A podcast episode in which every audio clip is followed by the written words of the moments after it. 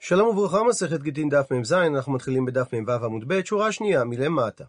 המשנה אמרה שהמוכר את עצמו ואת בניו לעובדי כוכבים, אין פודים אותו, אבל פודים את הבנים לאחר מיתת אביהם.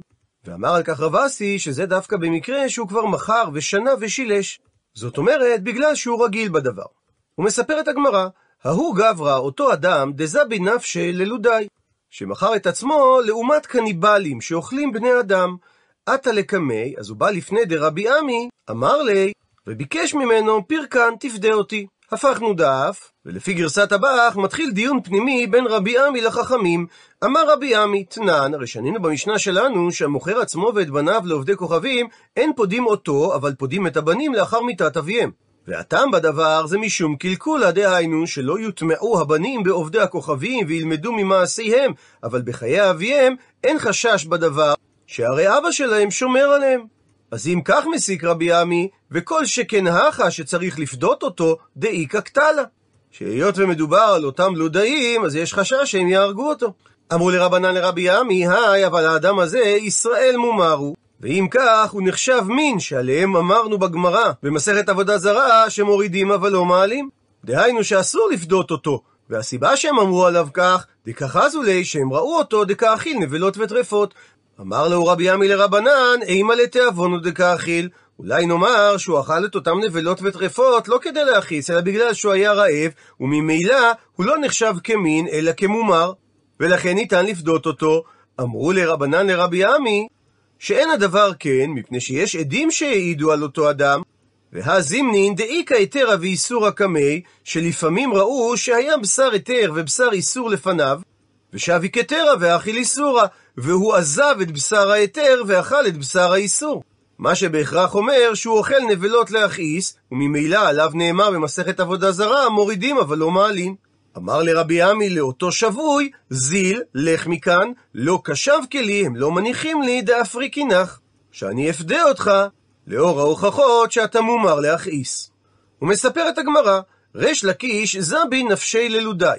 מכר את עצמו לאותם לודאים, אותם קניבלים. ומעיר תוספות שזה ודאי היה קודם שחזר ריש לקיש למוטב, כי מסתמה לאחר שהוא חזר למוטב, הוא לא היה מזלזל בעצמו כל כך. והייתה לריש לקיש תוכנית מגירה, או אולי יותר נכון לומר, תוכנית שק, שקל בהדי חייתא וגלגלתא. לקח איתו שק קשור ועיגול של אבן או של עופרת בתוכו. אמר ריש לקיש לעצמו, גמירי, היה ידוע דיומא בתרא כל דבאי מניו אבדלי. שביום האחרון של הקורבן של הלודאים, הם מעניקים לו משאלה אחרונה, וכל מה שהוא רוצה מהם הם עושים לו. והסיבה לדבר, כי היכי דליכול אדמי. ויש על כך שני פירושים, רש"י מפרש בכיוון הרוחני, כדי שעל ידי כך ימחול להם הנידון למוות על דמו. הערוך לעומת זה הולך יותר בכיוון הקולינרי, שהם עושים לו רצונו, ואז מתמתק דמו של הקורבן, ויש לו טעם יותר טוב. וכשהגיע תורו של ריש לקיש להיכנס לסיר, אמרו להלודאים, מה הניחה לך? מה אתה רוצה כבקשה אחרונה? אמר לו ריש לקיש, באינה הקמתיכו ועוטבינכו. אני רוצה לקשור אתכם ולהושיבכם, וכל חד מינייכו עמכי חייתא ופלגה. ואני אתן מכה וחצי מהשק שלי לכל אחד מכם. נו, אז מה לא עושים כדי שהבשר יהיה טעים? קמתינו ועוטבינו, קשר אותם והושיב אותם, וכל חד מניו, כד מחי חד חייתא נפק נשמתי. כל אחד מהם שקיבל את המכה עם השק, עם אותו כדור עופרת בפנים, יצאה נשמתו. ומי שקיבל את המכה, חרקינא לשיני, הוא חרק שיניים. אמר לריש לקיש, אחוכי כמחייכת בי? מה, אתה צוחק עליי? עקה טיפש לך גבי, פלגה דחייתא. עדיין נשאר לך לקבל ממני עוד חצי מכה בשק, ועל ידי כך קטלינו כולהו. עשה וידוא הריגה, הרג את כולם, נפק ועטה. ובא חזרה לביתו. ומספרת הגמרא על מידת הביטחון של ריש לקיש. ייטיב כאכיל ושתי. כל ימיו, כל מה שהיה משתכר, לא היה מצמצם להצניע ליום המחר, אלא בכל הכסף היה משתמש לצורך פרנסתו. אמרה לי ברטי, אמרה לו ביתו, לא בית מידי למזגה עלי? האם אתה לא רוצה להשתמש בחלק מהכסף לקר או כסת כדי לישן עליו? אמר לריש לקיש, ביתי, קרייסי קרי. הבטן והשומן שבמעי הם מהווים לי קר וכסת. ומספרת הגמרא, כי נח נפשי בסוף ימיו כאשר הוא מת, שווק קווה דמוריקה, הוא השאיר ליורשים כמות של קו, שזה כמות נפח של 24 ביצים, של צמח הכרכום. דוקטור משה רענן בפורטל הדף היומי מסביר שהשם מוריקה מתייחס לשני מינים שונים. לעתים זה מתייחס לקרקום הגינה, לעתים לקורתם הצבעים, שמשניהם הכינו צבע צהוב, ואם מדובר בגידול יקר במיוחד, הכוונה לקרקום הגינה, ואם מדובר על גידול זול, הכוונה לקורתם הצבעים המכונה קרקום לעניים. וקרא ריש לקיש ענפשי על עצמו את הפסוק, נקרא בפנים, כי יראי חכמים ימותו, יחד כסיל ובר יאבדו, ועזבו לאחרים חילם. שהוא הצטער גם על אותו קו מוריקה שהוא השאיר ליורשיו, שאת הזמן שהוא השקיע כדי להרוויח אותו, הוא נתן ליורשים, והוא לא ניצל אותו עבור עצמו ללימוד תורה ומעשים טובים.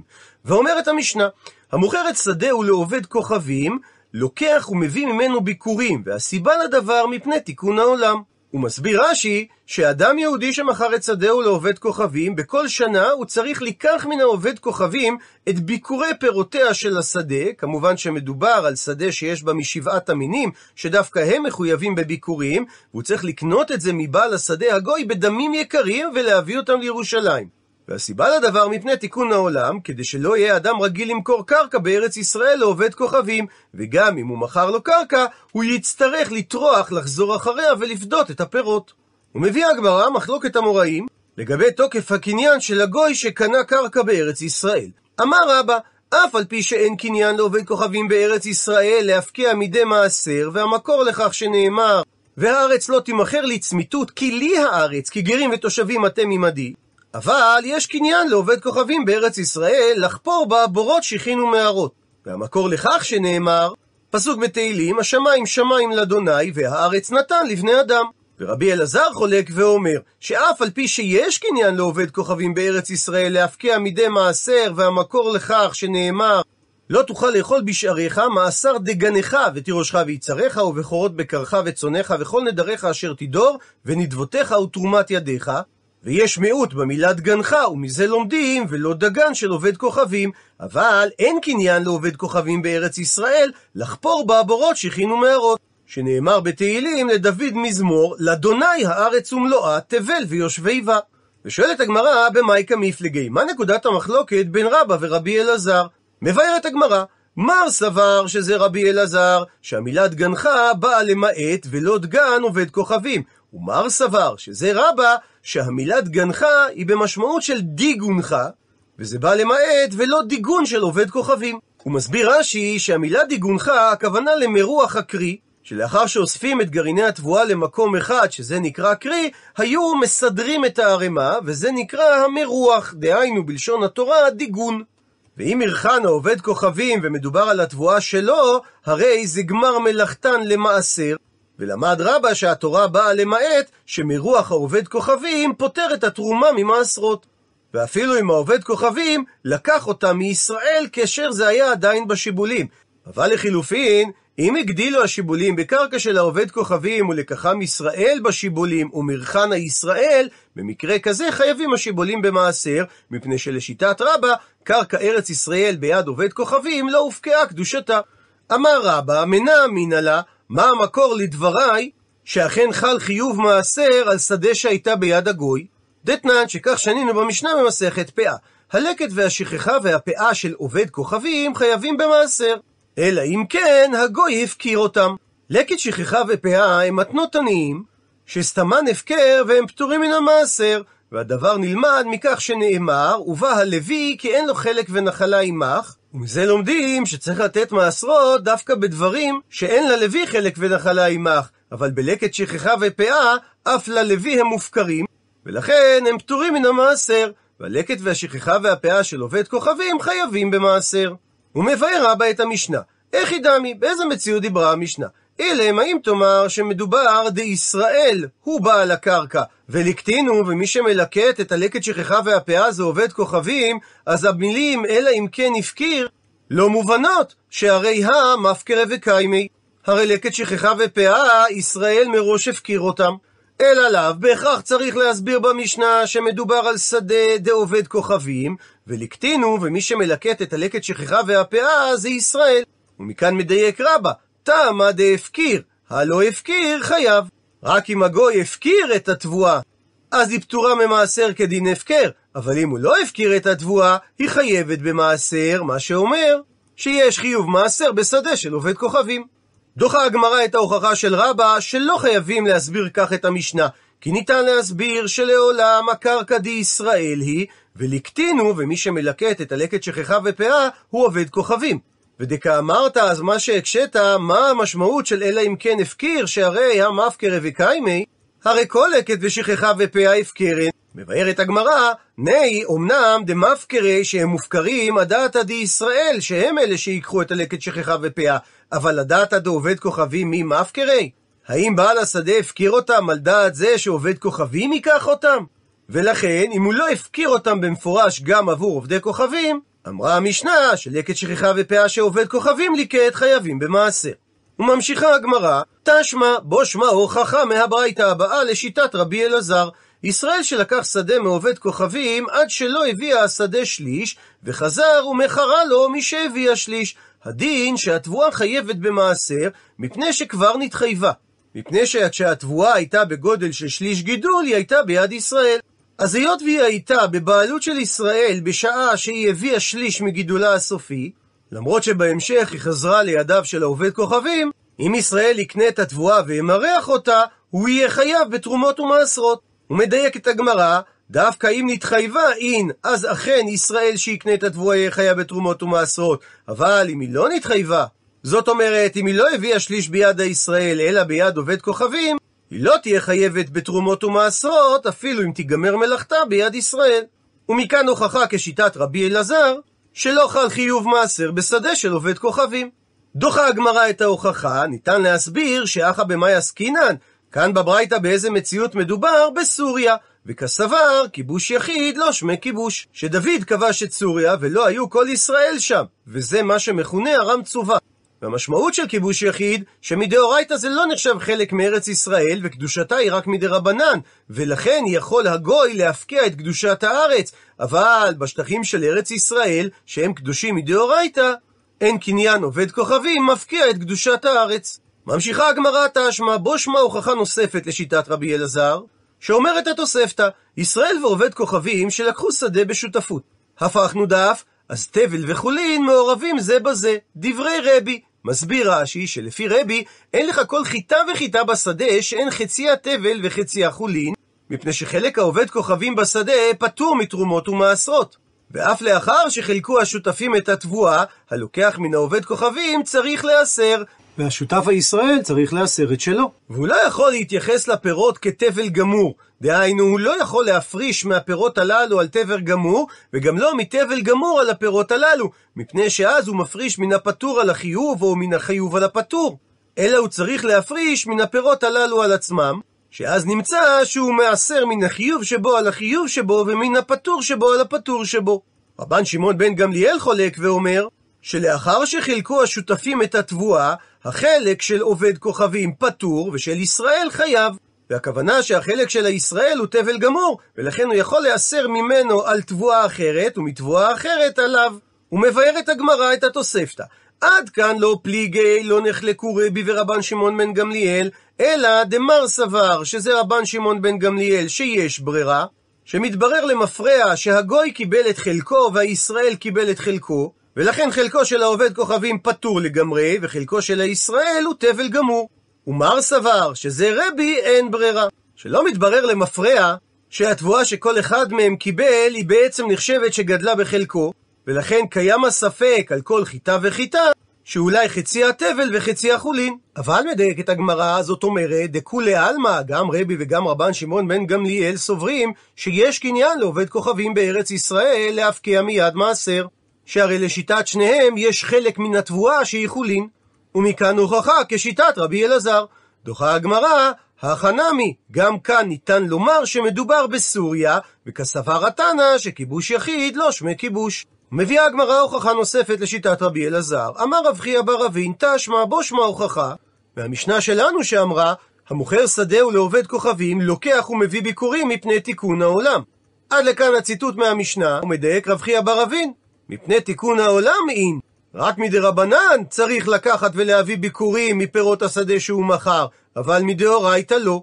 ואם היינו אומרים כרבה שאין קניין לעובד כוכבים להפקיע את ארץ ישראל מקדושתה, אז הרי שלעניין קדושתה של הארץ היא נחשבת עדיין ברשות ישראל, כאילו הוא משכן אותה לגוי.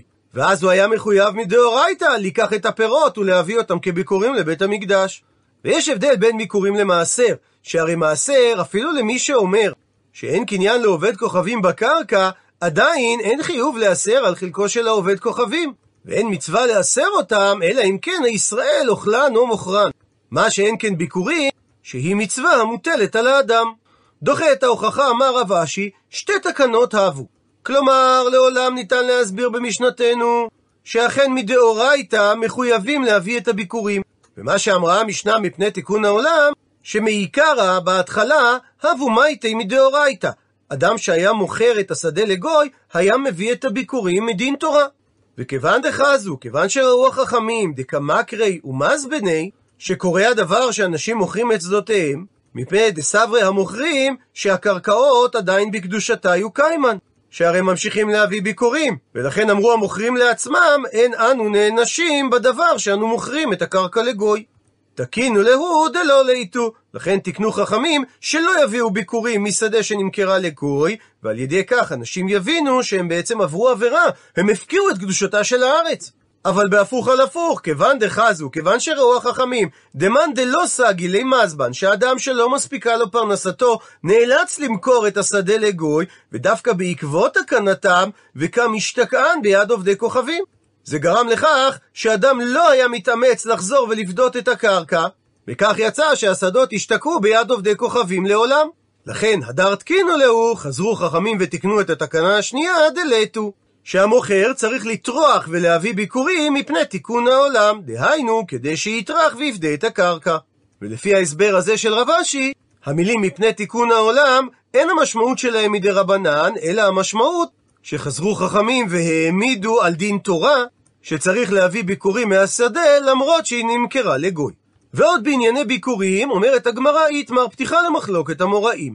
המוכר שדה הוא לפירות. מסביר רש"י לדוגמה שיוכל הלוקח פירות עד עשר שנים ואז תחזור הקרקע לבעליה ומדובר בזמן שאין היובל נוהג דהיינו משגלו שבט ראובן ושבט גד שהם גלו תחילה מעבר הירדן על ידי סנחריב כי אם היה מדובר בזמן שהיובל נוהג, הרי סתם מכירה ודאי שלפירות היא ולא לקרקע, שהרי סופה של הקרקע לחזור לבעלים ביובל. ונחלקו רבי יוחנן וריש לקיש, בזמן שעוד לא חרבה ירושלים, האם הקרקע שייכת לבעל הפירות, או הקרקע שייכת לבעל הקרקע, לעניין מי קורא את פרשת הביקורים. רבי יוחנן אמר שבעל הפירות הוא גם בעל הקרקע, ולכן הוא מביא את הביקורים וקורא את פרשת הביקורים. ריש לקיש אמר שבעל הפירות רק מביא אותם כביקורים לבית המקדש, ואינו קורא את פרשת הביקורים. הוא מבאר את הגמרא. רבי יוחנן אמר מביא וקורא, מפני שהוא סובר שקניין פירות כקניין הגוף דמי. שקניין הפירות נחשב כקניין של גוף הקרקע, ולכן יכול בעל הפירות לומר את הנוסח של פרשת הביקורים, מראשית פרי האדמה אשר נתת לי. וריש לקיש לעומת זאת אמר, שבעל הפירות מביא את הביקורים ואינו קורא את פרשת הביקורים, מפני שהוא סבר שקניין פירות לאו כקניין הגוף דמי. שהבעלות שיש לו על הפירות לא מקנה לו בעלות על גוף הקרקע, והיות והוא לא יכול לומר מראשית פרי האדמה אשר נתת לי, אז הוא לא קורא את פרשת הביקורים. הייתי ואי מקשה רבי יוחנן לריש לקיש, שדרשה ברייתא הבאה את הפסוק, ושמחת בכל הטוב אשר נתן לך אדוני אלוהיך ולביתך, אתה והלוי והגר אשר בקרבך. ומהמילה ולביתך דרשה הברייתא מלמד שאדם מביא את ביקורי אשתו וקורא את פרשת הביקורים. ומדובר על פירות שגדלו בקרקע של מילוג שהכניסה לו אשתו לפירות. וההגדרה של נכסי מילוג שהם שייכים לאישה ולא לבעל, מה שאומר שהסיבה שהבעל יכול לקרוא את פרשת הביקורים, מפני שקניין הפירות כקניין הגוף דמי. אמר לי, עונה ריש לקיש לרבי יוחנן, שני הטעם, שונה שם הדין, דכתיבו לביתך. זאת אומרת, דווקא מזה שהתורה הייתה צריכה לרבות ולביתך, באופן יוצא דופן, שמע מינה שקניין פירות לאו כקניין הגוף. ואיכא דאמרי, ויש אומרים את גרסת הדברים באופן הבא.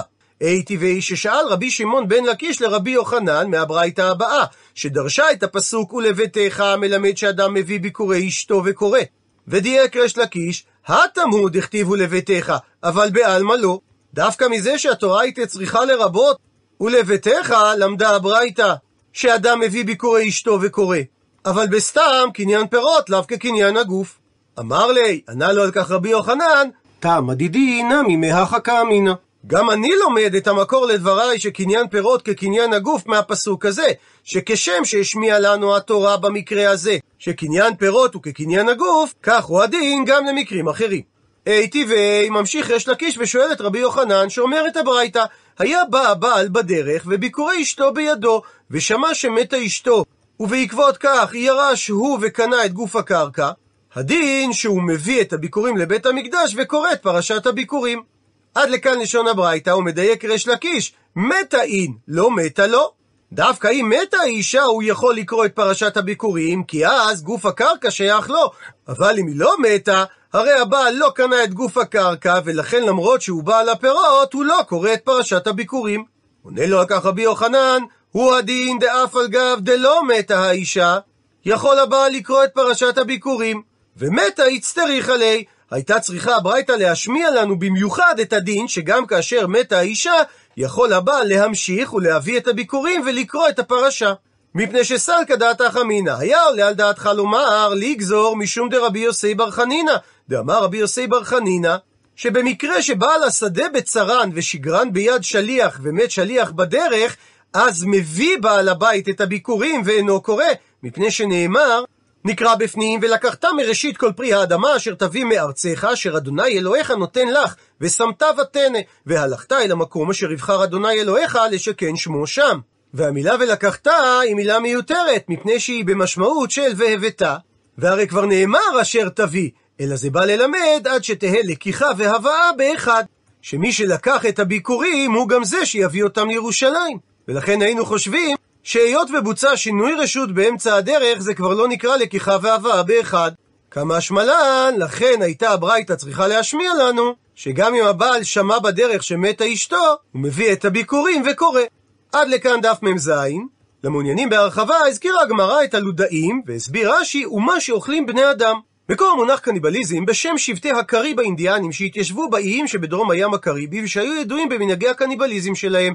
שבטים אלו היו ידועים אצל אויביהם כקניבה.